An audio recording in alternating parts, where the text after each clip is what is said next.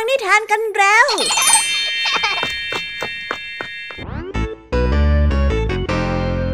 สวัสดีค่ะเด็กๆ กลับมาพบกันอีกแล้วในรายการคิสอารายการนิทานที่แฝงไปด้วยความสนุกและเต็มไปด้วยข้อคิดและคติสอนใจ ที่จะมาเล่าให้กับน้องๆได้ฟังกันอย่างจืดใจควบคู่ไปกับความสนุกสนานและเต็มไปด้วยจินตนาการสำหรับช่วงแรกในวันนี้ เป็นนิทานของคุณครูไหว ที่ได้เตรียมนิทานเกี่ยวกับสัตว์ป่าผู้ไม่เข้าใจในศักยภาพของตัวเองทั้งสองเรื่องมาเล่าให้กับเด็กๆได้ฟังกันค่ะสำหรับเรื่องแรกนั้น เป็นเรื่องของลิง เจ้าลิงจ๋อที่อยู่ดีๆ ก็นึกอยากจะกินรังผึ้งและได้คิดวางแผนกันวุ่นวาย เพื่อที่จะทำให้ได้รังผึ้งนั้นมากินแต่ก็ไม่รู้เหมือนกันว่าเรื่องราวนี้จะมีจุดจบอย่างไร เจ้าลิงจะกินรังผึ้งได้มินะ เอ๊ทำไมถึงกินอะไรแปลกๆแบบนี้นะเนี่ย ต้องไปติดตามกันในนิทานเรื่อง ลิงตกน้ำกันค่ะ แต่ยังไม่หมดแค่นี้นะคะ ครูไหวยังมีนิทานอีกหนึ่งเรื่องมาฝากกัน เป็นนิทานเกี่ยวกับกิ้งก่า และท่าทางการชูคอที่แปลกประหลาด พวกเราเองก็คงเคยเห็นมาบ้างแล้ว น้องๆเคยสงสัยกันบ้างไหมคะ ว่าทำไมเจ้ากิ้งก่าจะต้องชูคอด้วย ท่าทางแบบนั้นทุกตัวเลยนะ ถ้าหากว่าอยากรู้ครูไหวมีคำตอบในนิทานเรื่องนี้กันค่ะ ในชื่อเรื่องว่า กิ้งก่าชูคอ และนิทานของพี่ยามีในวันนี้ ไม่ยอมแพ้คุณครูไหวเลยทีเดียว พี่ยามีได้เตรียมนิทานมาถึงสามเรื่อง ซึ่งในนิทานเรื่องแรกนั้น เป็นเรื่องราวของหมีน้อยที่หลงไหลในการกินน้ำผึ้งและพี่หมีก็ได้ออกเดินทางไปตามเมืองต่างๆ เพื่อหาน้ำผึ้งจนเป็นการผจญภัยกับเรื่องราวมากมายที่สนุกและสดใส และอันตรายในคราวเดียวกันด้วยนะคะ เรื่องราวทั้งหมดนี้มีให้ฟังในนิทานเรื่องตามล่าหาน้ำพึ่ง นิทานเรื่องที่สองเป็นเรื่องราวของจระเข้สองสหาย ที่ได้บังเอิญไปเจอกับเหยื่อ ซึ่งเป็นอาหารชั้นเลิศไป เพราะว่าเอาแต่ทะเลาะกัน ยื้อยุดฉุดกระชากกันอยู่แบบนั้น จนทำให้ต้องพลาดมื้ออาหารอันแสนวิเศษไปนะสิคะกับนิทานที่มีชื่อเรื่องว่าจระเข้ชักเขยอ ส่วนนิทานเรื่องที่สามของพี่ยมมี่นี้ก็น่าสนใจไม่เบาเลยล่ะค่ะ เพราะว่าเป็นเรื่องราวที่เกี่ยวกับรองเท้าวิเศษ ซึ่งเมื่อใส่แล้วก็วิ่งเร็วจี ชนะทุกการแข่งขัน และก็ชนะทุกการวิ่งแข่งเลยทีเดียวล่ะค่ะ แต่ก็อย่างว่าของวิเศษก็ต้องมีข้อแลกเปลี่ยน ซึ่งในนิทานเรื่องนี้ เจ้าโยงก็ยอมที่จะแลกเปลี่ยนตามเงื่อนไขที่แม่มดนั้นยื่นให้ แต่ว่าเงื่อนไขนั้นจะเป็นอะไร ต้องไปรับฟังพร้อมกันในนิทานเรื่อง ยอโยงกับรองเท้าเร็วจี จับส่วนของพี่แยมมี่กันไปแล้วก็ต้องมาต่อกันในนิทานสุภาษิต วันนี้เจ้าจอยโกรธลุงทองดีมาก แล้วก็วิ่งออกจากบ้านทำให้ลุงทองดีนั้นเป็นห่วง ต้องเดินออกตามหาจนกระทั่งทั้งสองได้ไปเจอกันที่ศาลาหน้าหมู่บ้าน ในบรรยากาศที่แปลก ลุงทองดีจึงได้ยกสำนวนคำว่าลดราวาศอกมาฝากกัน จนทำให้เรื่องราวนั้นกลับมาเป็นปกติได้ แต่สำนวนลดราวาศอกที่ว่านี้จะมีความหมายว่าอย่างไรกันนะ ดังนั้นต้องไปรอติดตามรับฟังกันในช่วงนิทานสุภาษิตจากลุงทางดี แล้วก็เจ้าจ้อยตัวแสบของพวกเรากันได้เลยนะคะ ส่วนนิทานของพี่เด็กดีในวันนี้ บอกเลยค่ะว่า จิ๋วแต่แจ๋วจริง ๆ มาปิดท้าย แต่ก็ไม่น้อยหน้าคนอื่นนะเพราะว่าวันนี้เนี่ยพี่เด็กดีได้นำนิทานที่เกี่ยวกับเรื่องราวของลือสีที่มีพลังวิเศษ ที่ทำการร่ายเวทมนต์ให้โลกนี้งดงามแล้วก็น่าอยู่ แค่ฟังพี่ยามีกลื่นมาให้แค่นี้ อยากฟังต่อแล้วใช่ไหมล่ะคะ ถ้าอย่างนั้นจะรออะไรกันอยู่ล่ะคะ ไปฟังนิทานกันเลย เร็วๆ ไปเลย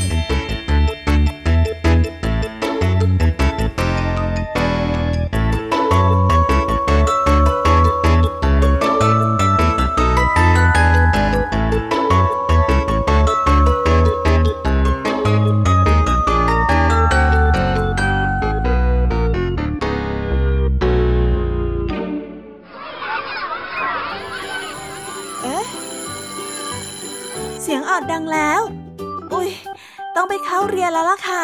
ไม่รอช้า เราไปหาคุณครูไหวกันเถอะ ไปกันเลย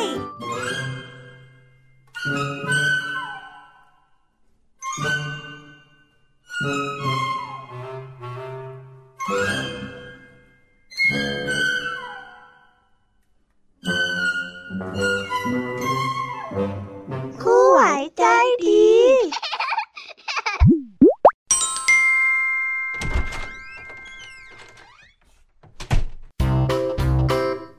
วัสดีค่ะเด็กๆ ได้เวลาฟังนิทานกับคุณครูไหวแล้วนะคะ และในวันนี้ครูไหวได้นำนิทานเกี่ยวกับสัตว์ป่า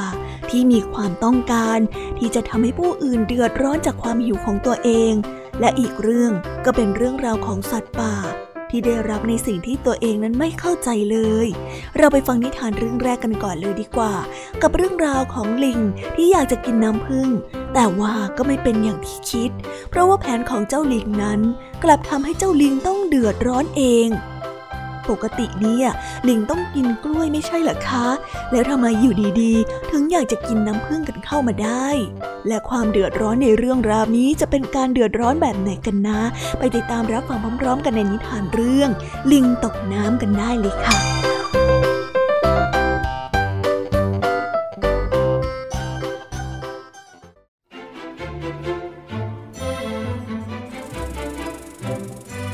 กันละครั้งหนึ่งนานมาแล้ว มีฝูงลิงฝูงหนึ่งอาศัยอยู่ในป่าแห่งนี้ ในป่านั้นมีสัตว์นานาชนิดและผลไม้ที่อุดมสมบูรณ์ พวกแมลงและพึ่งนั้นทำรังอยู่มากมาย ลิงฝูงนั้นได้อาหารมาเลี้ยงชีพด้วยความผาสุกตลอดมาในป่านี้มีแม่น้ำไหลผ่านอยู่สายหนึ่ง ริมฝั่งแม่น้ำนั้นมีต้นไม้ใหญ่อยู่ต้นหนึ่ง ซึ่งเป็นที่อยู่อาศัยของพึ่งที่ใช้ทำรัง มีกิ่งก้านสาขาที่ค่อนข้างขนาดใหญ่ ปลายของกิ่งไม้ได้ชี้ลงสู่แม่น้ำและขึ้นมาประมาณหกวา วันหนึ่งถึงวันที่เจ้าลิงในฝูงนั้นถึงแก่ความตาย ขณะที่ได้พากันเที่ยวหากินอยู่ ก็มาพบกับรังพึ่งล้วงใหญ่อยู่รังหนึ่ง ซึ่งรังนั้นอยู่บนกิ่งไม้ที่ปลายนั้นห้อยและชี้ลงมาในน้ำก็พากันปีนขึ้นไป ในขณะที่อยู่บนกิ่งไม้นั้น เจ้าฝูงลิงก็ได้มองลงมาข้างล่าง แล้วเห็นเงาว่ารวงพึ่งนั้นอยู่ในน้ำและได้โตกว่ารังที่อยู่บนกิ่งไม้ที่มันนั้นกำลังจะไปเอา มันจึงมีใจอยากคิดจะได้รังพึ่งที่อยู่ในน้ำและได้ลืมรังพึ่งที่อยู่ข้างบน ลิงฝูงนั้นจึงได้ปรึกษากันว่าจะทำอย่างไรดีจึงจะได้รังพึ่งนั้นมา มีลิงตัวหนึ่งค่อนข้างที่จะฉลาดกว่าเพื่อน จึงได้พูดขึ้นมาว่า เราควรต่อตัวกันลงไปในน้ำน่ะ เราถึงจะได้เอารังพึ่งที่อยู่ในน้ำน่ะขึ้นมาได้ลิงตัวที่สองได้ออกความเห็นว่า พวกเราควรไต่ลงไปไต่ไปตามกิ่งไม้นั่นแหละ พอลงไปถึงในน้ำเราก็เอาลังพึ่งขึ้นมา ง่ายจะตายไม่เห็นจะต้องลงไปในน้ำให้ตัวเปียกเลยลิงฝูงนั้นได้ทำการลงความเห็น ลิงทั้งสองตัวจึงได้พากันลงไปหากิ่งไม้ที่อยู่ในน้ำจนเหนื่อยอ่อนแต่ก็ไม่พบอะไร ขึ้นมานั่งกอดเข่าหนาวสั่นและบ่นกันไปต่างๆ นานา เพราะว่าไม่เจอรังพึ่งในน้ำเลย เมื่อนางพักจนหายเหนื่อยและหายหนาวแล้ว ก็ได้นึกถึงความเห็นของลิงตัวที่หนึ่งจึงได้พากันไปทำตาม เจ้าพวกฝูงลิงได้พากันปีนขึ้นไปบนต้นไม้ และตัวแรกก็ได้จับกิ่งไม้ ห้อยขาลงมา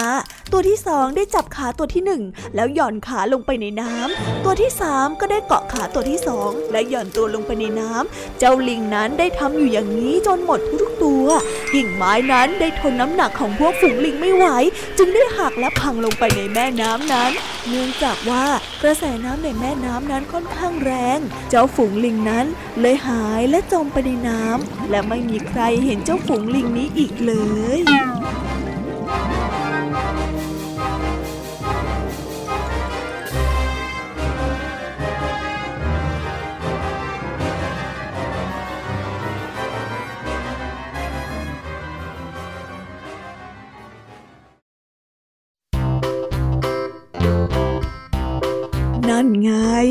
สุดท้ายแล้วก็เกิดเรื่องที่น่าเศร้าขึ้นจนได้ ไม่น่าทำอะไรไม่คิดแบบนี้กันเลยนะคะ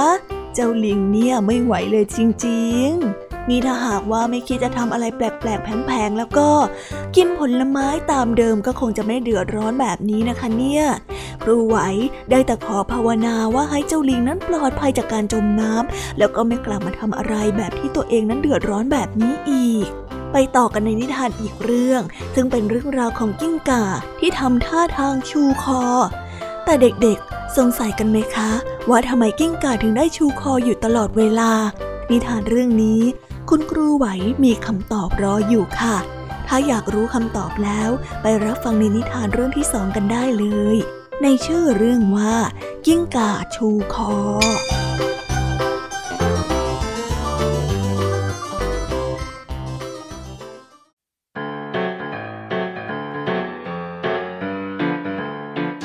คิดว่าทุกคนคงเคยเห็นกิ้งก่ากันมาแล้ว และคงสังเกตว่ามันนั้นชูคอเสมอ ไม่ว่าจะอยู่ในลักษณะใดที่เป็นเช่นนี้มีเรื่องเล่ากันมาว่า บรรพบุรุษของกิ้งกาในเวลานี้ ตัวหนึ่งนั้นอาศัยอยู่ที่ซุ้มประตูอุทยานหลวง เมื่อพระมหากษัตริย์ได้เสด็จออกมาเที่ยวอุทยาน เมื่อผ่านมาครั้งใด มันก็จะลงไปนอนที่พื้น และก้มหัวพงึกพงึก เพื่อถวายการคำนับทุกครั้งไป พระมหากษัตริย์ได้ทอดพระเนตรเห็นเช่นนั้น จึงได้พูดถามมหาดเล็กไปว่า สัตว์ตัวนี้มันทำหัวพงกพงกนะ่ะมันเป็นอะไรของมันหรอ มหาดเล็กได้กราบทูลว่า อ๋อ เจ้ากิ้งกาตัวนี้มันทำความเคารพต่อพระองค์นะพะยะค่ะพระมหากษัตริย์ทรงได้รับฟังแล้วก็พอพระทัยได้พระราชทานทองเป็นเบี้ยเลี้ยงให้กับกิ้งก่า วันละเล็กวันละน้อย โดยมอบให้พนักงานที่เฝ้าอุทยานให้เป็นคนซื้อเนื้อให้กับกิ้งก่าได้กินทุกวัน ครั้นอยู่มาวันหนึ่ง หาซื้อเนื้อไม่ได้ พนักงานที่เฝ้าอุทยานจึงได้เอาทองนั้นไปผูกกับคอกิ้งก่าแทน กิ้งก่าเมื่อได้ทองมาผูกที่คอ ก็เกิดเย่อหยิ่งถือตัวขึ้นมาในทันที คิดว่าอย่าว่าแต่คนเท่านั้นที่ใส่ทอง ตัวเองนั้นก็ใส่ทองได้เหมือนกัน ซ้ำยังเป็นทองที่พระราชาประทานให้อีกด้วย เมื่อคิดได้แบบนั้นแล้วก็ได้วางท่าชูคอ วิ่งอยู่บนซุ้มประตู ไม่ลงมาเดินเหมือนดังเช่นเคย แม้พระมหากษัตริย์เสด็จมาเที่ยว มันก็ไม่ลงมาถวายความเคารพ เมื่อเป็นเช่นนี้หลายครั้งเข้า พระมหากษัตริย์ก็ได้ตรัสถามพนักงานเฝ้าอุทยาน เพราะเหตุใดกิ้งก่าจึงไม่ลงมาถวายความเคารพกับพระองค์เหมือนแต่ก่อน พนักงานที่เฝ้าอุทยานจึงได้กราบทูล และได้เล่าเรื่องความเป็นมาทั้งหมดให้กับพระมหากษัตริย์ได้ฟัง นับตั้งแต่เอาทองผูกคอให้แล้ว มันก็ยิงลำพองไม่คาระวะเหมือนแต่ก่อนเลยพะยะค่ะ พระมหากษัตริย์ได้ฟังดังนั้นแล้วก็ได้เกิดพิโรธขึ้นมา ให้เอาทองที่ผูกกับคอของกิ้งก่าออก และเลิกซื้อเนื้อให้กิ้งก่ากินอย่างเด็ดขาด กิ้งก่าจึงได้อดกินเนื้อนะตั้งแต่นั้นเป็นต้นมา ทั้งนี้ก็เป็นเพราะว่าความหยิ่งยโสของตัวมันเอง นิทานเรื่องนี้จึงได้สอนให้เรารู้ว่า การเย่อหยิ่งจองหองย่อมไม่มีใครชอบ และให้ความเมตตาสงสาร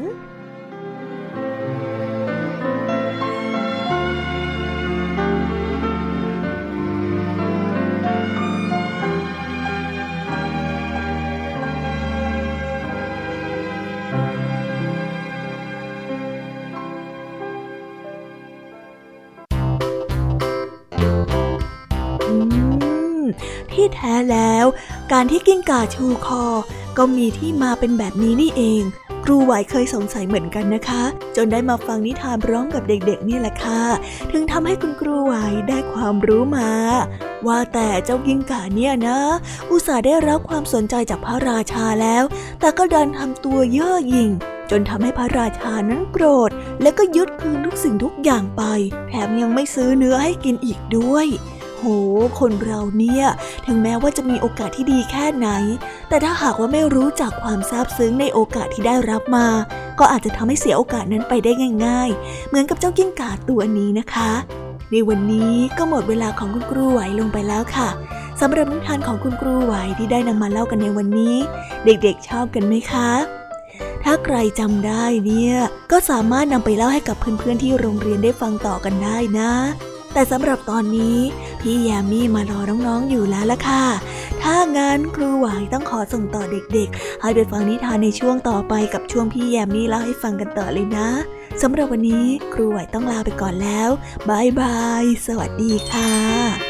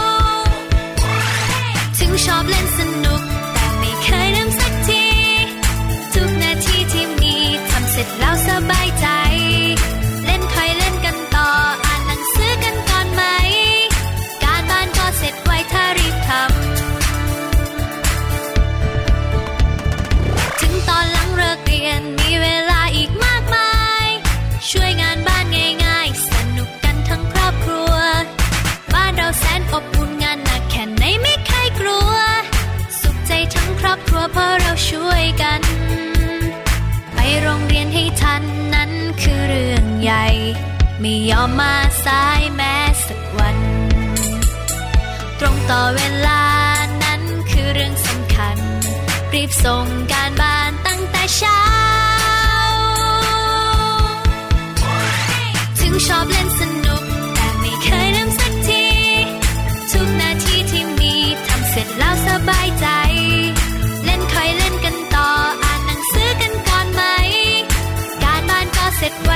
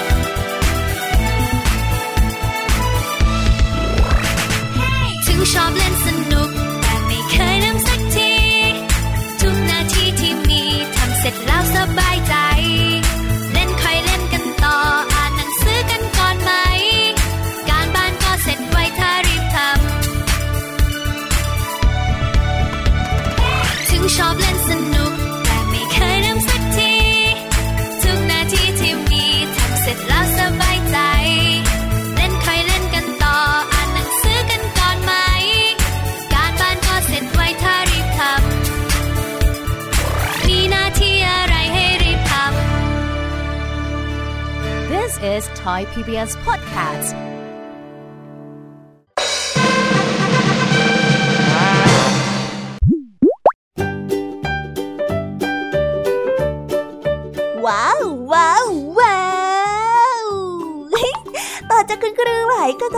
างของพี่ยามีละสิคะกลับมาพบกับพี่ยามีวันนี้นะคะ พี่ยามีได้เตรียมนิทานสามเรื่องสามรสมาเล่าให้กับน้องๆได้ฟังกันค่ะ นิทานเรื่องแรกเป็นเรื่องราวความคล้ายกับนิทานของคุณครูไหวนี้ ดนึง ตรงที่ว่าเป็นนิทานที่เกี่ยวกับพึ่งเหมือนกัน แต่ว่านิทานของพี่ยามีเป็นการเล่าถึงเมืองที่มีแต่น้ำพึ่งค่ะ แต่เมืองน้ำพึ่งแห่งนี้ก็มีหมีน้อยตัวหนึ่งนะคะ ที่พยายามจะเดินทางไปหาน้ำพึ่ง เพราะว่าอยากจะกินน้ำพึ่งอันแสนอร่อยงั้นเราไปติดตามการเดินทางของเจ้าหมีน้อยตัวนี้กันดีกว่า ว่าสุดท้ายแล้วจะเจอกับน้ำพึ่งหรือไม่ ในนิทานที่มีชื่อเรื่องว่า ตามล่าหาน้ำพึ่ง ไปฟังกันเลยค่ะ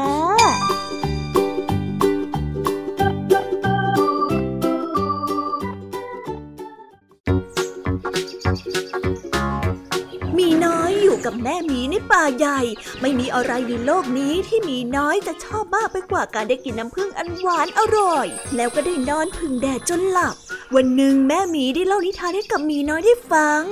มีเมืองอยู่เมืองหนึ่งนะ มีเมืองหนึ่งที่ชื่อว่าเมืองน้ำผึ้งมีพระราชินีผึ้งเป็นผู้ปกครอง แล้วถ้าใครไม่ทำตามคำสั่งของราชินีก็จะถูกลงโทษให้ไปกินน้ำผึ้งทั้งไหเลยล่ะ พอกินหมดก็ไปนอนพึ่งแดดว้าว ดีจังเลยฮะ ผมอยากไปอยู่ที่เมืองนั้นจังเลย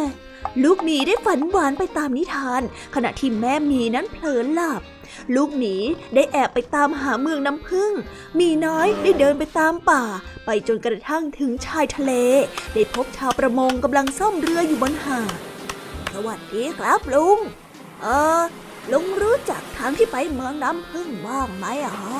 มีน้อยได้ตรงเข้าไปทักทาย ชาวประมงเป็นเท่าเจ้าเล่ห์พอได้ยินคำถามของหมีน้อย เขาก็ได้วางแผนที่จะให้หมีน้อยนั้นช่วยทำงาน ทำไมจะไม่รู้จักล่ะเจ้าลูกหมีชาวประมงได้หลอก ถ้าหากว่าเจ้าช่วยข้าแก้เชือกกดใยนี่ แล้วก็หาปลายเชือกจนพบแล้วก็ เดี๋ยวข้าจะบอกทางให้ ตกลงไหมล่ะ ชาวประมงได้ชี้ให้ดูเชือกผูกเรือขดใหญ่ที่กองอยู่บนพื้นทราย และลูกหมีกลับรู้สึกว่านี่ไม่ใช่งานที่ยากลำบากอะไรเลย ทำไมเราต้องแก้ขดเชือกนี้ล่ะฮะ ก็เชือกทุกขดมีปลายอยู่ด้วยกันทั้งสองข้างทั้งนั้นน่ะ เราจะหาปลายข้างไหนก็ได้ มีน้อยได้รำพึงในใจ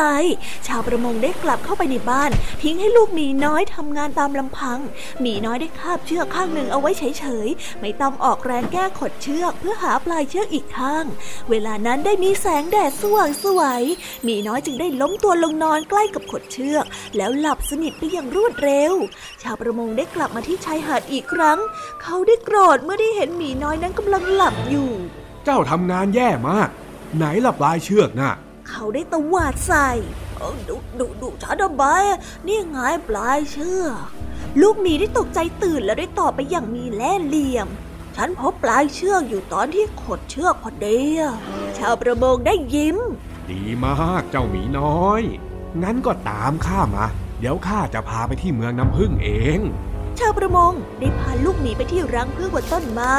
และได้ยกกำปั้นต่อยรังผึ้งอย่างเต็มแรง ฝูงผึ้งกรูออกมาจากรัง ไล่ต่อยลูกหมีเคาะร้าย มีน้อยได้วิ่งสุดฝีเท้าเดินร้องไห้กลับไปหาแม่ นับตั้งแต่นั้นมีน้อยก็ไม่อยากฟังนิทานเรื่องเมืองน้ำผึ้งอีกเลย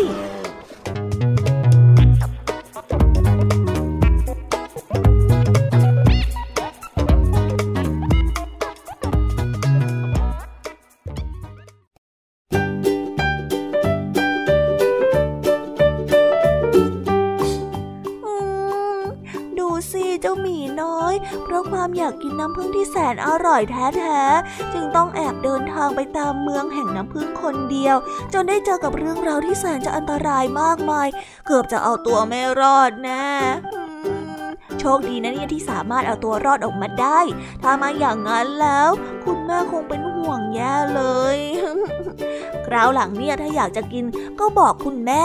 จะได้ไม่ต้องออกไปตามหาเองแบบนี้ จะไปไหนมาไหน ควรที่จะบอกกล่าวผู้ปกครองด้วยนะจำไว้นะ เจ้าหมีน้อย นิทานเรื่องที่สองของพี่ยามีที่ได้เตรียมมาในวันนี้ เป็นเรื่องราวการยื้อแย่งกันอีกแล้วละค่ะ แต่วันนี้เป็นการแย่งอาหารกันระหว่างสองจระเข้แต่ถ้าหากว่าตกลงกันดีๆ ตั้งแต่แรกก็คงได้กินอย่างอิ่มน้ำสำราญกันไปหมดแล้ว แต่นั่นแหละค่ะ ความไม่สามัคคีกันเนี่ยทำให้เรื่องราวแย่ลงทุกที ไปรับฟังกันในนิทานเรื่องนี้พร้อมๆ กันดีกว่า กับนิทานที่มีชื่อเรื่องว่าจระเข้ชักเยอะ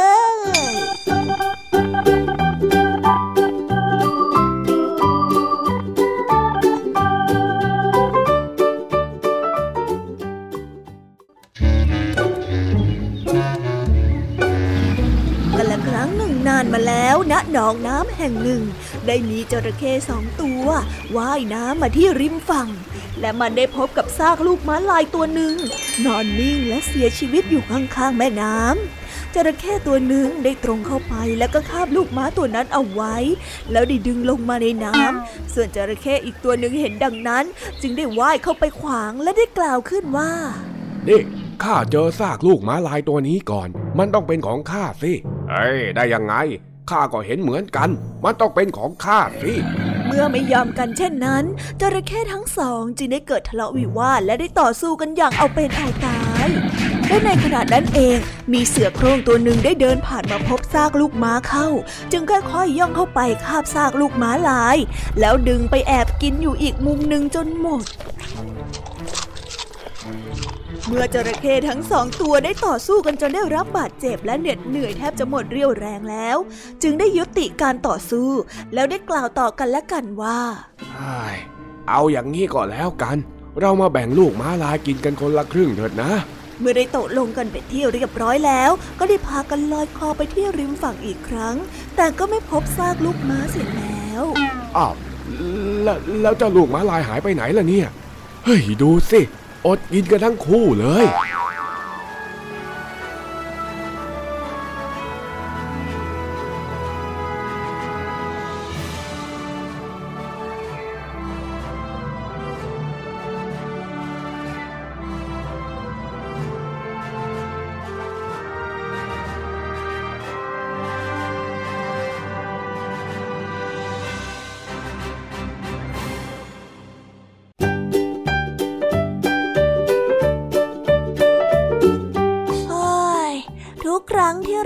ความสามัคคีก็มีแต่คนเข้ามาฉวยโอกาสอยู่ตลอดเลยนะคะ ดูเจ้าจระเข้ทั้งสองตัวนี้สิ ถ้าหากว่าตกลงกันตั้งแต่แรก ก็คงไม่ต้องมาอดกินอาหารแบบนี้ สุดท้ายแล้วก็ถูกศัตรูแย่งไปจนได้มีหน้าเลยพี่แยมาแอบเสียดายแทนเลยนะคะเนี่ยผลของความที่ไม่สามัคคีก็เลยต้องทำให้มาหิวท้องกิ่วแบบนี้ละค่ะ มาค่ะ มาต่อกันในนิทานเรื่องสุดท้ายของพี่แยมมี่กัน เรื่องสุดท้ายนี้เป็นเรื่องราวที่เกี่ยวกับนักวิ่ง ที่วิ่งช้าต้วมเตรียมเอามากๆ จะวิ่งแข่งครั้งไหนก็มักจะแพ้ตลอด ได้ที่โหลมาเสมอเลย แต่ว่าก็มีเหตุการณ์ในวันหนึ่ง ที่ทำให้เขานั้นได้พบกับพรอันวิเศษจากสวรรค์ ไปติดตามกันว่า เขานั้นจะพบกับพรสวรรค์นี้ได้อย่างไร กับนิทานที่มีชื่อเรื่องว่ายอโยงกับรองเท้าเร็วจีโย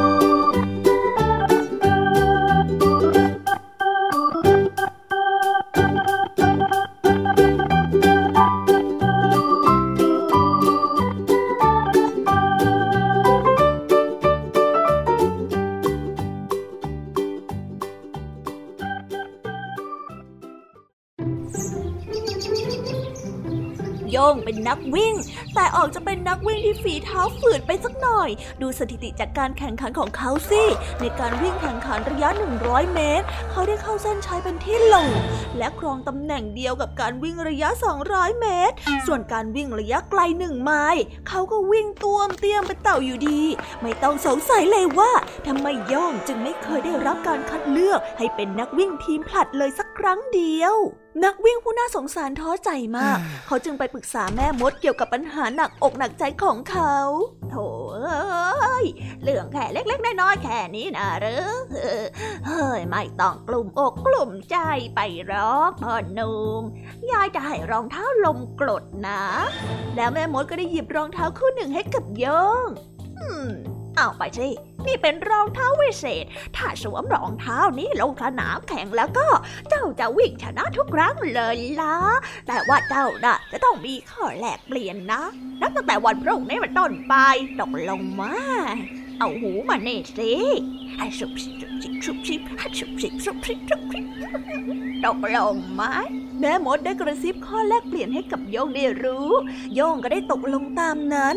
ในเช้าวันรุ่งขึ้น โยงได้ลงสนามแข่งขันวิ่งนัดสำคัญ ระยะ 100 เมตร เขาได้เข้าเส้นชัยขณะที่นักวิ่งคนอื่นๆเพิ่งวิ่งมาได้แค่ครึ่งทางพอถึงรอบการแข่งขันวิ่งระยะ 200 เมตรโยงก็วิ่งเร็วมากขึ้น ทิ้งเพื่อนมาไกลเหลือเกิน และเขาได้เป็นนักวิ่งลมกรดที่ทำลายสถิติโลกในการวิ่งระยะทางหนึ่งไมล์ยิ่งไปกว่านั้น เขายังเป็นผู้ที่นำวิ่งทีมขัดให้ได้ชนะเลิศอีกด้วย เมื่อถึงเวลารับรางวัลโยงยังคงวิ่งอยู่อย่างนั้น หยุดไม่ได้และวิ่งตลอดเวลา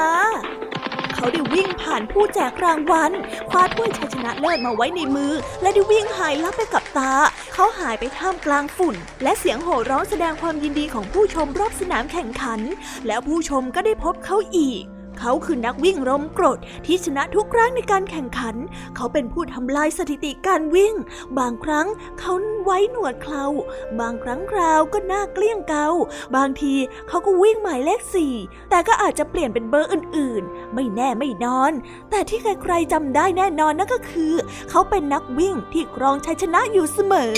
แล้วชื่อของเขาล่ะ ชื่อโย่งหายไปไหน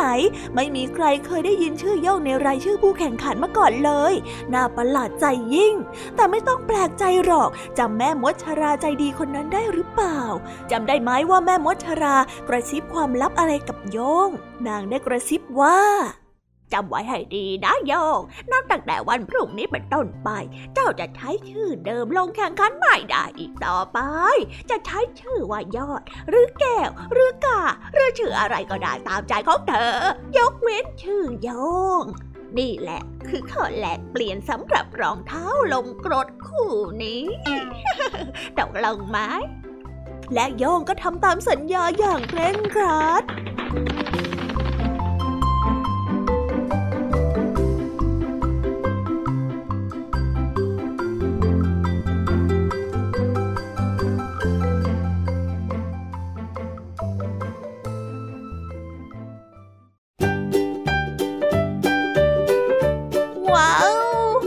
เท้าของแมมมดเนี่ย สุดยอดไปเลยนะคะว่าไหม แต่การที่ต้องใช้ของวิเศษแบบนี้ก็ต้องมีเงื่อนไข ซึ่งโยงนั้นก็ต้องยอมรับ ว่าถึงแม้ว่าเขาจะชนะที่ไหน ก็ไม่มีใครจำเขาได้ เพราะว่าเขานั้นต้องปกปิดตัวตนที่แท้จริง นั่นแหละนะ การพึ่งพาสิ่งอื่นมากกว่าความสามารถของตัวเอง ก็ต้องมีข้อแลกเปลี่ยนแบบนี้ละค่ะ ถ้าน้องๆอยากให้ใครจดจำได้ว่าเราทำอะไรสำเร็จ เราก็ต้องพยายามด้วยตัวเองนะ อย่าพึ่งหวังสิ่งวิเศษ หรือขอให้ใครมาช่วย ความพยายามของเราเนี่ยแหละ วิเศษที่สุดแล้วล่ะค่ะน้องๆ ในส่วนของวันนี้ก็หมดเวลาของพี่ยามีแล้ว ไปฟังนิทานในช่วงต่อไปกับช่วงนิทานสุภาษิตกับเจ้าจ้อยและก็ลุงทองดีของเรากันได้เลยนะคะ เรื่องราวของสองลุงหลานในวันนี้ ต้องติดฝนอยู่ด้วยกัน แต่ในระหว่างติดฝนนั้นก็เกิดเรื่องราวที่น่าตลกขึ้นมามากมายเลยทีเดียว พี่ยามีก็อยากจะรู้เหมือนกันนะคะ ว่าวันนี้ทั้งสองลุงหลานจะมีเรื่องเล่าสนุกสนุกอะไรมาให้กับเราได้ฟังบ้าง ถ้างั้นพี่ยามีก็ต้องขอส่งต่อน้องๆเข้าไปสู่ช่วงนิทานสุภาษิตพร้อม ๆ กันเลยค่ะ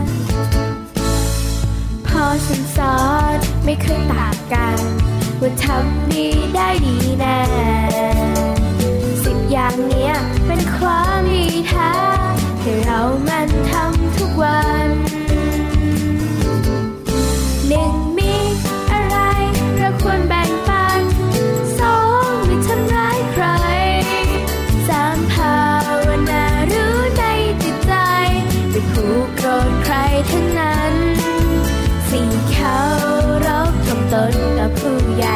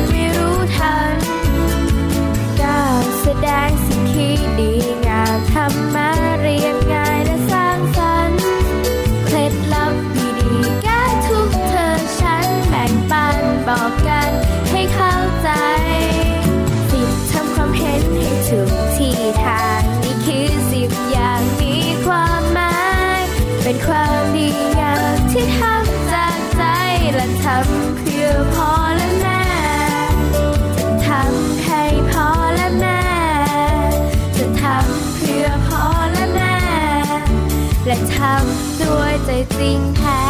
This is Thai PBS Podcast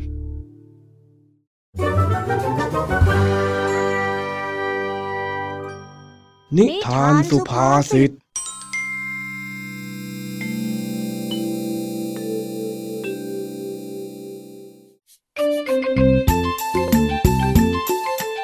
จากที่เจ้าจ้อยได้หนีลุงทองดีมา ก็เดินเปิดวิทยุไปเรื่อย จนไปถึงศาลาหน้าหมู่บ้าน เจ้าจ้อยนั่งฟังวิทยุใจเย็น และท้องฟ้าก็เริ่มมืด เจ้าจ้อยจึงได้รู้สึกกลัวขึ้น แต่ก็ไม่รู้ว่าจะทำอย่างไร เลยได้แต่นั่งคิดอะไรไปเรื่อยเฮ้ยลุงทองดีนะลุงทองดีงออีกสักนิดนึงก็ไม่ได้ จะหายงอนอยู่แล้วอะ ปล่อยให้เราเดินมาสักไกลเลย เงียบจัง เปิดเพลงฟังดีกว่า เอ้าไอ้จ้อยทำไมไม่กลับบ้านกลับช่องเล่าเออเดี๋ยวจ้อยก็กลับแล้วจ้ะเจ๊จ้อยอะมานั่งเล่นเฉยๆอ๋อยังไงก็รีบกลับด้วยล่ะ เหมือนฝนจะตกยังไงก็ไม่รู้เนี่ยจ้าจ้าจ้ารับทราบจ้า เออเออเออเอองั้นข้าไปก่อนละดูสิขนาดเจลีที่พูดไม่ค่อยเข้าหู ยังคุยดีกับเราเลยทำไมลุงทองดีถึงไม่พูดดีๆกับเราบ้างเนี่ยอ้าว วิทยุมาแบตหมดอะไรตอนนี้เนี่ย อะแถมฝนยังจะตกอีก โอ้ยอะไรกันเนี่ย จะมีอะไรซวยกว่านี้อีกไหมเนี่ย โอ้ยวิทยุก็แบตหมดฝนก็ตกไฟก็ดับ นี่มันอะไรกันเนี่ยหลังจากที่เจ้าจ้อยติดฝนอยู่ที่ศาลาด้วยความเงียบเหงาเพราะวิทยุแบตหมด แถมยังไฟดับมองไม่เห็นอะไรอีก เจ้าจ้อยเลยต้องนั่งอยู่คนเดียวด้วยความกลัว ทันใดนั้นเอง เจ้าจ้อยก็ได้เห็นแสงบางอย่าง เคลื่อนที่ใกล้เข้ามาเรื่อยๆ จนเกือบจะถึงเจ้าจ้อย แสงนั้นก็ได้ดับไปแสงแสงแสงอะไรนะผีเหรอไม่รู้ละหลับตาแล้วก็อุดหัวก่อนดีกว่าน่ากลัวเฮ้ยหนาวหนาวหนาวโอ้ยสวยแท้แท้ ปั่นจักรยานมาหาไอ้จ้อย ดันเปียกฝนกลางทางซะได้ โอ้ยแถมไฟฉายยังมาพังเพราะเปียกน้ำอีก ดีนะเนี่ยที่เจอสาราพอดี นี่แล้วจะเอายังไงต่อละเนี่ยโถเอ้ย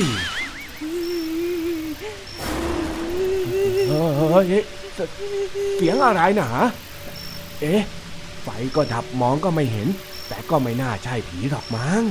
อย่าเข้ามา อย่าเข้ามาเอ้ยหรือว่าข้าหูฝาดไปวะเนี่ย ไม่เอานะอย่ามาหลอกมาหลอนกันเลยนะ ไปได้แล้ว อย่ามาอยู่แถวนี้เอ้ยข้ามาตามหาหลานข้าเฉยๆข้าไม่ได้ตั้งใจจะมารบกวนใคร อย่าทำอะไรข้านะโว้ยระหว่างที่ไฟดับอยู่นั้น ความมืดก็ทำให้ลุงทองดีและเจ้าจ้อย ต่างฝ่ายต่างไม่รู้ว่าใครเป็นใคร ทั้งสองได้เอาแต่คิดว่าเสียงที่ได้ยินนั้นเป็นเสียงของผี จนไฟมา ไฟฟ้าติดที่ศาลาก็มีแสง และทั้งสองก็รู้ว่าไม่ได้มีอะไรเลย นอกจากสองลุงหลานที่นั่งอยู่ตรงนั้นอ้าวไอ้จ้อยเอ็งมาร้องไห้อะไรตรงนี้เนี่ยฮะข้าก็นึกว่าผีปะโถเอ้ย ยแหละมาทำอะไรตรงนี้ได้ก็นึกว่าผี โอ้ยข้าก็มาตามหาเองนี่แหละ วิ่งหนีออกมาไม่บอกไม่กล่าวข้าหาทั่วหมู่บ้านไปหมดเนี่ยลุงมาง้อจ้อยใช่ไหมล่ะเฮ้เรื่องอะไรข้าจะง้อฮะ เองสิต้องง้อข้าเนี่ยข้าก็แค่เป็นห่วงเองเฉยๆหรอกนะถ้าลุงทำดีไม่ง้อลุงก็กลับไปเลยจ้อยอยู่ได้ ไม่ต้องสนใจจ้อยเลยเฮ้ยเองเนี่ยนะ สรุปจะให้ข้าง้อให้ได้ว่างั้นเถอะ เอออ้าวอ้าวอ้าวง้อก็ได้ ถือว่าข้ายอมลดราวาสอกให้ก็แล้วกัน อะไรกันลุงสรุปว่าจะง้อหรือว่าจะวาสอกใส่ฮะ เอาดีๆ ไม่ใช่อย่างนั้นว้ยลดราวาสอกที่ข้าพูดเนี่ย มันเป็นสำนวนไทยที่หมายถึง การยอมอ่อนข้อหรือผ่อนปลนให้ต่างหากเล่าอ๋อแบบนี้นี่เองอะอะอะงั้นถือว่าลุงทองดีมาง้องั้นได้กลับก็ได้ไปไปรีบกลับเลยไฟฉายค่าเสียเนี่ย เดี๋ยวเกิดไฟดับขึ้นมาอีกก็จะคลำทางกลับบ้านไม่ถูกเอาได้นั่นไงก็ว่าแล้วไฟอะไรอยู่ดีๆก็พุ่งเข้ามาแล้วก็ดับไปเฉยเลยตอนแรกนึกว่าผีซะอีกข้าเองก็นึกว่ามีผีเด็กที่ไหนมานั่งร้องไห้อยู่เหมือนกันนั่นแหละ คุยด้วยก็ไม่คุยโอ้ก็ตอนนั้นจ้อยหลับตาแล้วก็อุดหูอยู่นี่น่ะจ้อยกลัว เฮ้ยไปไปไปรีบกลับกันก่อนเถอะ จะเถียงอะไรก็ค่อยไปเถียงไปที่บ้านนู่นเจ้าก็ว่าอย่างนั้นแหละจ้ะไปกันเถอะไปกันเถอะบรรยากาศแบบนี้น่ากลัวนะลุงทองดีว่าไหม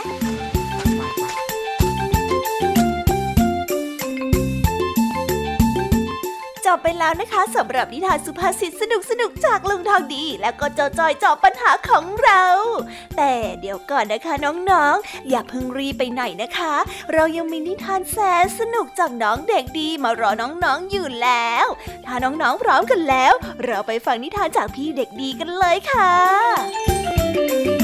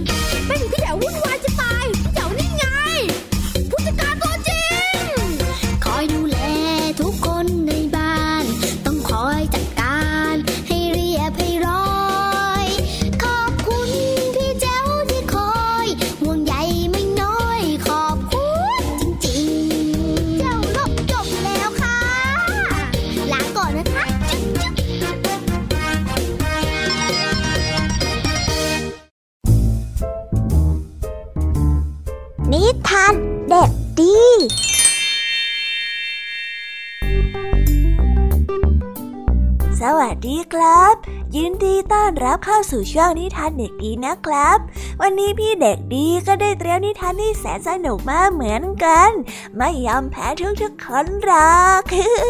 ซึ่งนิทานของพี่เด็กดีที่ได้เตรียมมานั้น เป็นเรื่องราวของฤาษีที่มีพลังวิเศษ ที่ทำการร่ายเวทมนต์ให้ทั้งโลกนี้งดงามน่าอยู่ ไปฟังพร้อมกันเลยดีกว่าไหมครับ กับความวิเศษของฤาษีนั้น ว่าจะยิ่งใหญ่มากแค่ไหน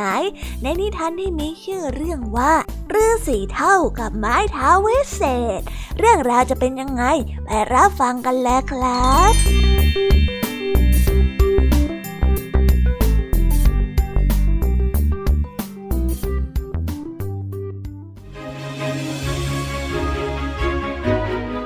ครั้งหนึ่งนานมาแล้วฤาษีเท่าได้ออกไปท่องเที่ยวไปยังที่ต่างๆ ฤาษีนั้นมีประตักอยู่อันหนึ่งลักษณะเป็นไม้เท้ามีปลายแหลม ตกแต่งสวยงาม ใช้คอยพยุงตัวเมื่อยามต้องขึ้นที่ลาดชันฤาษีได้เดินทางไปเรื่อยๆ ข้ามหุบ เขาเขาสู่ทะเลทราย เมื่อเผชิญหน้ากับทะเลทรายที่แสนทารุณฤาษีได้หดหูใจมาก สิ่งที่มีชีวิตทั้งหลาย ต่างอยู่อย่างลำเค็นฤาษีสงสารจึงได้ไล่คาถา แล้วปักประตักลงบนพื้น อันใดดันประตักก็ได้กลายเป็นต้นไม้ใหญ่แผ่กิ่งก้านสาขาให้ร่มเงาเป็นบริเวณกว้าง ฤาษีได้มอบหมายให้บรรดานนกน้อยทำหน้าที่ข้ามเมล็ดพันธุ์ไปปล่อยอย่างที่ต่างๆ ไม่นานแผ่นดินนั้นก็เริ่มอุดมสมบูรณ์ และพอมีต้นไม้มากพอ ฝนก็ได้ตกลงมาตามฤดูกาลเริ่มมีแม่น้ำลำธารหญ้าสีเขียวขจีเต็มไปหมดสัตว์ต่างๆ ก็เข้ามาอาศัยอยู่ นกทั้งหลายได้ทำงานกันอย่างขยันขันแข็ง แต่ไม่นานมนุษย์กลุ่มหนึ่งก็ได้เดินทางมาพบแผ่นดินผืนนี้ พวกเขาลงมือตัดไม้ทำลายป่าเพื่อนำไปสร้างบ้านของตน โดยที่ไม่คิดถึงความเดือดร้อน และนอกจากนั้นก็ไม่คิดที่จะปลูกต้นไม้มาทดแทนเลย เหล่านกน้อยแม้จะพยายามแพร่พันธุ์อย่างไร ก็ไม่ทันกับการทำลายล้าง ความอุดมสมบูรณ์ของผืนป่า เริ่มลดน้อยลงเรื่อยๆ แม่น้ำได้เหือดแห้ง หลังจากนั้นไม่นานพื้นดินอันอุดมสมบูรณ์ก็ได้กลายเป็นทะเลทรายอีกครั้ง ฤาษีได้กลับมาเยี่ยมเยือนดินแดนที่ท่านสร้างขึ้นอีกครั้ง เมื่อเห็นสภาพภูมิประเทศก็เสียใจมาก ยังไม่คิดที่จะช่วยมนุษย์อีกเลย แล้วพอไม่มีอำนาจจากฤาษีต้นไม้ใหญ่ยักษ์ก็ได้กลายเป็นแท่นหินมหึมาที่ตั้งอยู่ท่ามกลางความแห้งแล้ง และนับจากนั้นมาก็ไม่มีใครเห็นฤาษีท่านนี้อีกเลย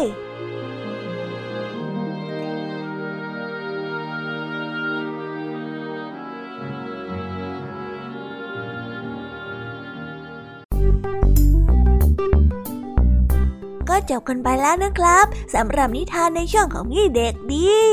และในวันนี้ได้ฟังนิทานกันมาตั้งหลายเรื่องแล้ว หวังว่าน้องๆจะมีความสุขกับนิทานที่พี่เด็กดี และก็คนอื่นๆ ได้นำมาฝากกันในรายการคิดเอากันนะครับสำหรับวันนี้ก็หมดเวลาลงไปแล้ว ไว้เจอกันใหม่วันหน้านะครับบ๊ายบาย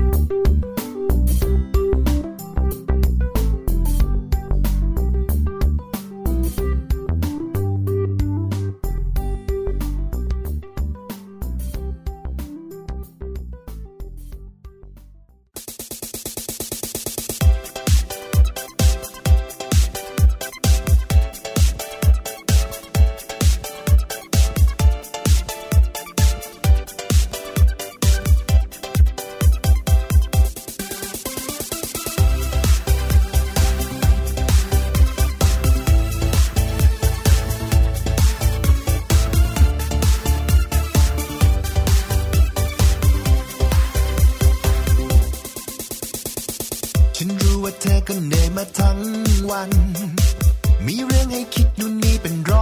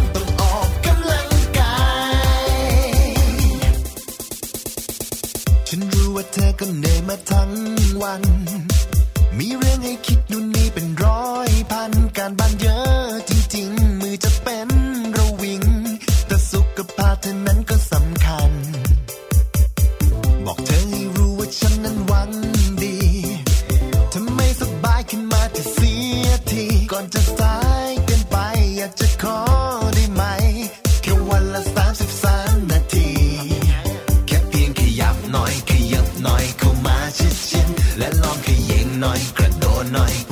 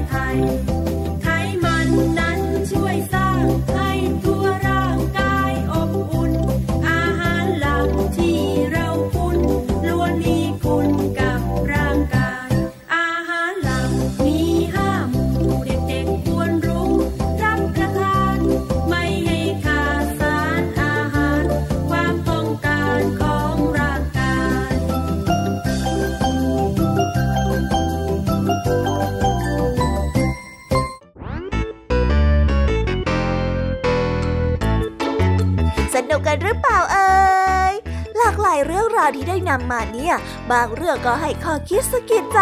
บางเรื่องก็ให้ความสนุกสนานเพลิดเพลิน แล้วแต่ว่าน้องๆเนี่ยจะเห็นความสนุกสนานในแง่มุมไหนกันบ้าง ส่วนพี่ยามีแล้วก็พ่องเพื่อนเนี่ยก็มีหน้าที่ในการนำนิทานมาส่องตรงถึงน้องๆแค่นั้นเองละค่ะ แล้ววันนี้นะคะ เราก็ฟังนิทานกันมาจนถึงเวลาที่กำลังจะหมดลงอีกแล้วอะหอย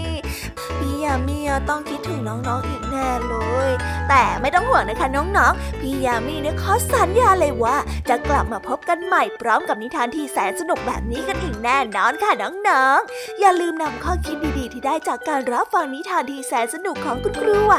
พี่ยมมี่ลุงทองดีแล้วก็เจ้าจ้อย และก็นิทานจากพี่เด็กดีในวันนี้ไปใช้กันด้วยนะคะเด็กๆ เอาไว้พบกันใหม่ในวันพรุ่งนี้นะสำหรับวันนี้พี่ยมมี่ต้องขอตัวลากันไปก่อนแล้วล่ะค่ะค่ะ สวัสดีค่ะ บ๊ายบายนะคะน้องๆ และพบกันใหม่ค่ะ